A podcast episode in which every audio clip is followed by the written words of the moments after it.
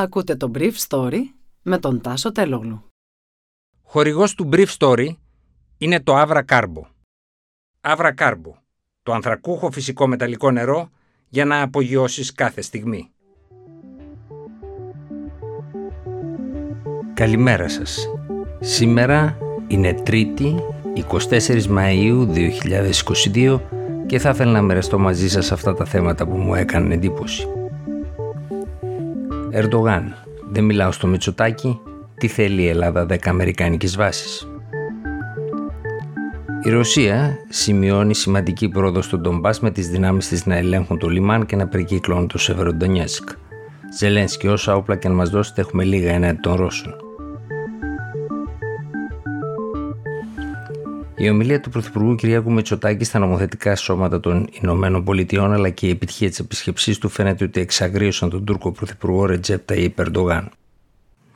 Μετά τις υπερπτήσεις των τουρκικών αεροσκαφών στην Αλεξανδρούπολη, χθες μετά τις συνεδρίες του Τουρκικού Υπουργικού Συμβουλίου, ο Ερντογάν ξεσπάθωσε. Για μένα δεν υπάρχει Μητσοτάκη, είπε. Δεν θα ξανασυναντηθώ ποτέ μαζί του. Ο Ερντογάν κατηγόρησε τον Έλληνα Πρωθυπουργό ότι στις ΗΠΑ επιχείρησε να εμποδίσει την αγορά των αεροσκαφών F-16 από την Τουρκία, κίνηση την οποία ασφαλώς έκανε ο Πρωθυπουργός, καλώντας τους βουλευτές και τους γερουσιαστές να λάβουν υπόψη τους τους σκοπούς που θα εξυπηρετούσε μια τέτοια πώληση δεδομένων των αναθεωρητικών αντιλήψεων της Τουρκίας. Ο κ. Ερντογάν επέμεινε ότι οι ΗΠΑ είναι πιθανό να αποφασίσουν να πουλήσουν τελικά τα αεροσκάφη στην Τουρκία χωρίς να χρειάζεται να συμβολευτούν τον Έλληνα Πρωθυπουργό όπως είπε χαρακτηριστικά.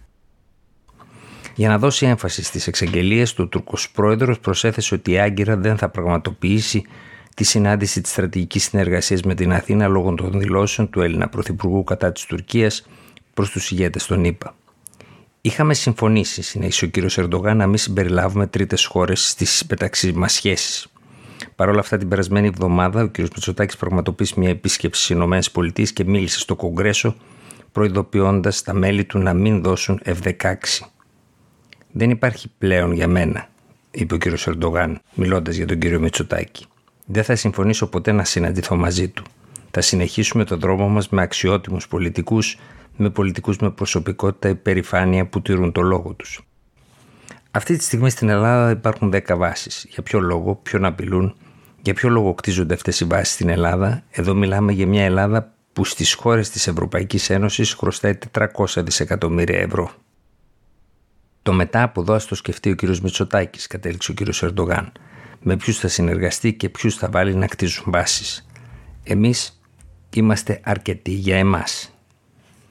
Ο κυβερνητικός εκπρόσωπος αντέδρασε ψύχρεμα στην Αθήνα στις δηλώσεις αυτές του Τούρκου Προέδρου λέγοντας ότι η ελληνική πλευρά δεν πρόκειται να μπει σε έναν ανταγωνισμό δηλώσεων με την Τουρκία.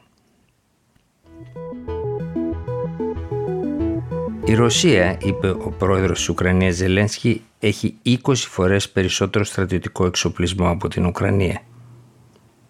Δεν έχουμε αρκετό εξοπλισμό, είπε ο Ουκρανός πρόεδρος μιλώντας στη σύνοδο του Ταβός. Για να πολεμήσουμε εναντίον μιας τόσο μεγάλης χώρας με ένα τόσο μεγάλο στρατό.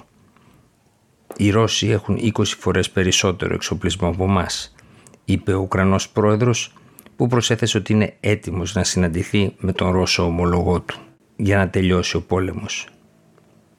Δεν θεωρώ πιθανή οποιαδήποτε συνάντηση με οποιαδήποτε μέλος της ηγεσίας της Ρωσικής Ομοσπονδίας εκτός από τον πρόεδρο της Ρωσικής Ομοσπονδίας ακόμα και αν πρόκειται να συζητήσουμε για ένα θέμα, το πώς θα τελειώσουμε τον πόλεμο. Η δήλωση του Ζελένσκι στον Ταβός ήρθε μία μέρα μετά την προχθεσινή δήλωση του συμβούλου του, Μιχαήλο Πόντολιακ, που είχε πει ότι δεν θα είχε νόημα μια συνάντηση με Ρώσους αξιωματούχους, αλλά κατά τη διάρκεια του τελευταίου 24ωρου οι Ρώσοι στρίμωξαν τους Ουκρανούς στο λιμάν του Ντομπάς, μπαίνοντας στη στρατηγική σημασία πόλη που, αν καταληφθεί, το Λουχάνσκ θα ελέγχεται πλήρως από τους Ρώσους και η πτώση του Σεβερντονιέτσκ θα είναι θέμα ημερών.